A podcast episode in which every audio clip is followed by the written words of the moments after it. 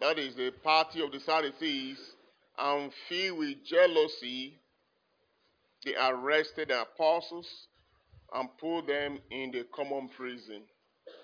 Not even in a private prison, it's a common prison, like criminals. They were staying there with you know, criminals of different types. But at night, that's what I like. But at night, an angel of the Lord opened the prison doors. Hmm. You see, we must come to the to this point in our lives where we must begin to learn to trust the supernatural more than the natural.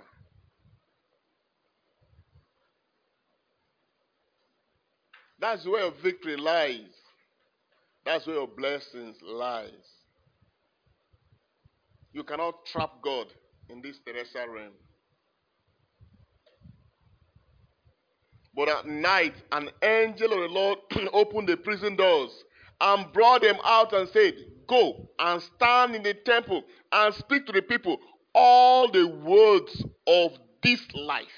Which life? Which life? Which life? Yes. The new life is not a new behavior. Don't mistake the new life to new behavior. Because your hands are like this, you now say, I have a new life. No, no, no. It's a substance. It's a reality you must receive. Somebody can receive this. Let me shock you. Somebody can receive this, this new life today. In the next six months, he is still drinking and smoking.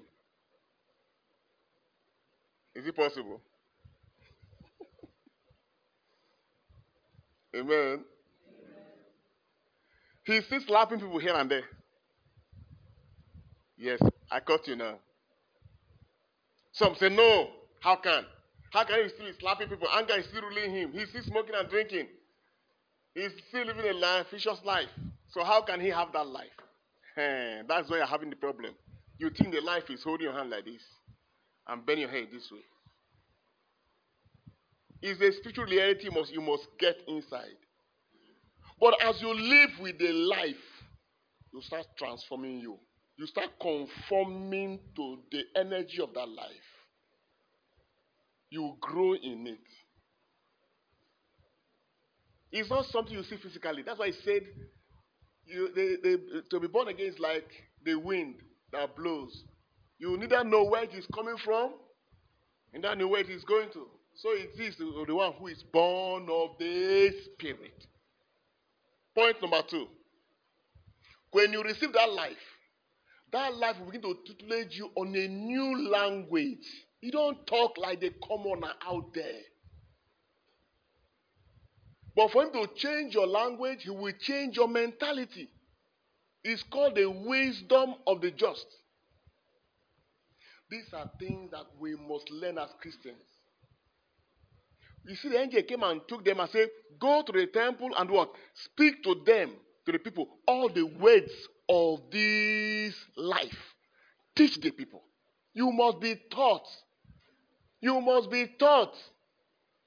You must be taught. There are things that you must come to know. If you don't know them, you will just be going to church and doing your business. But when the day of reckoning comes, you will be so shocked that all that you've been doing is not sufficient to keep you out of trouble.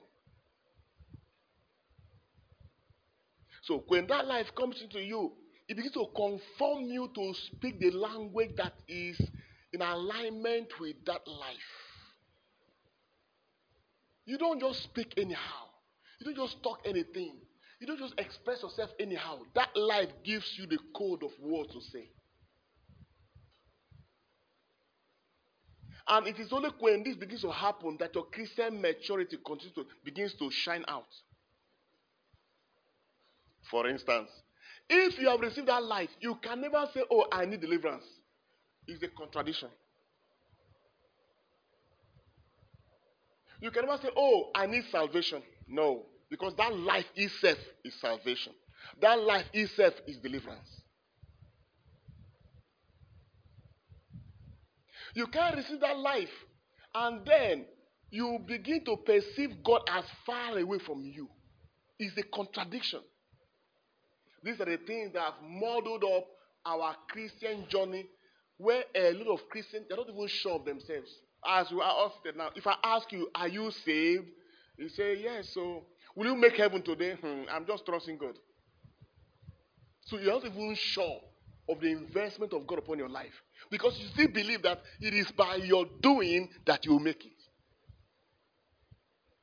When Paul says, we are saved by grace.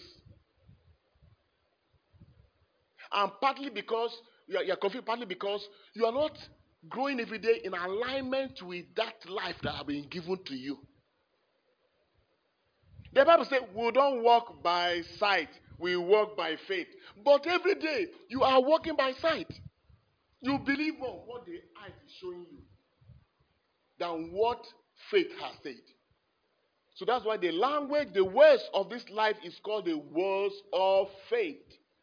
You have to train yourself as a Christian to always speak the words of faith.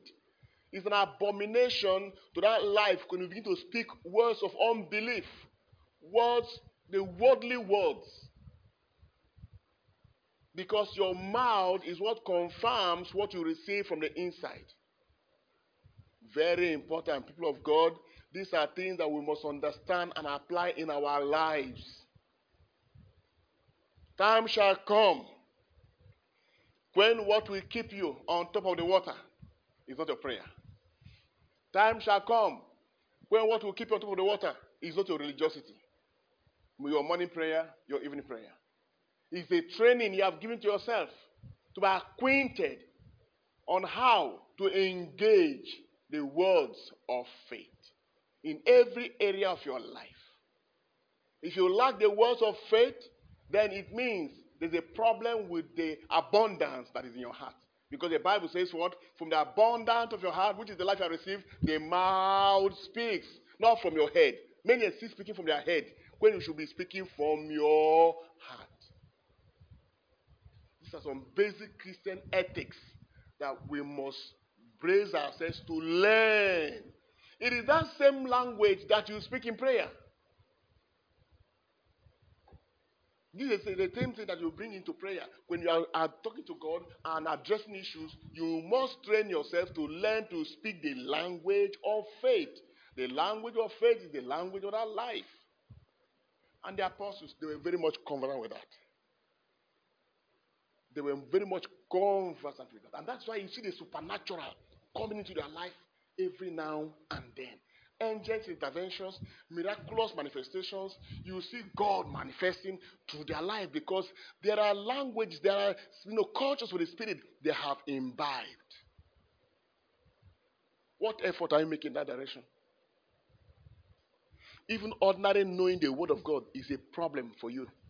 How much more the culture of the Word of God? How much more the words of faith?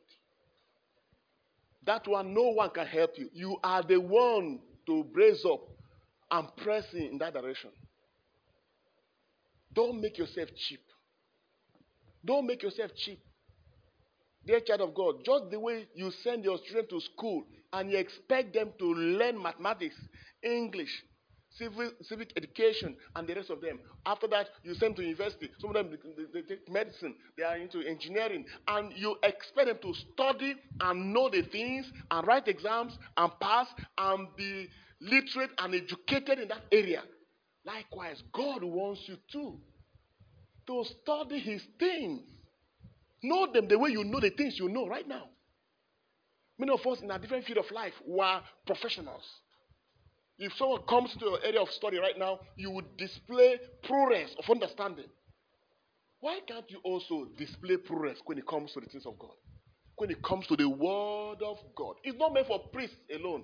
It's not meant for pastors alone. It's not meant for religious alone. It's meant for everyone. The priest only prompts you. As I'm teaching here now, I'm only prompting you. When you go back, you've got to take your time. Create that time. Don't say there's no time. Create that time. Because heaven wants you to be able to know the words of this life. For the words of this life is the word of power. These are the words that God has given to us.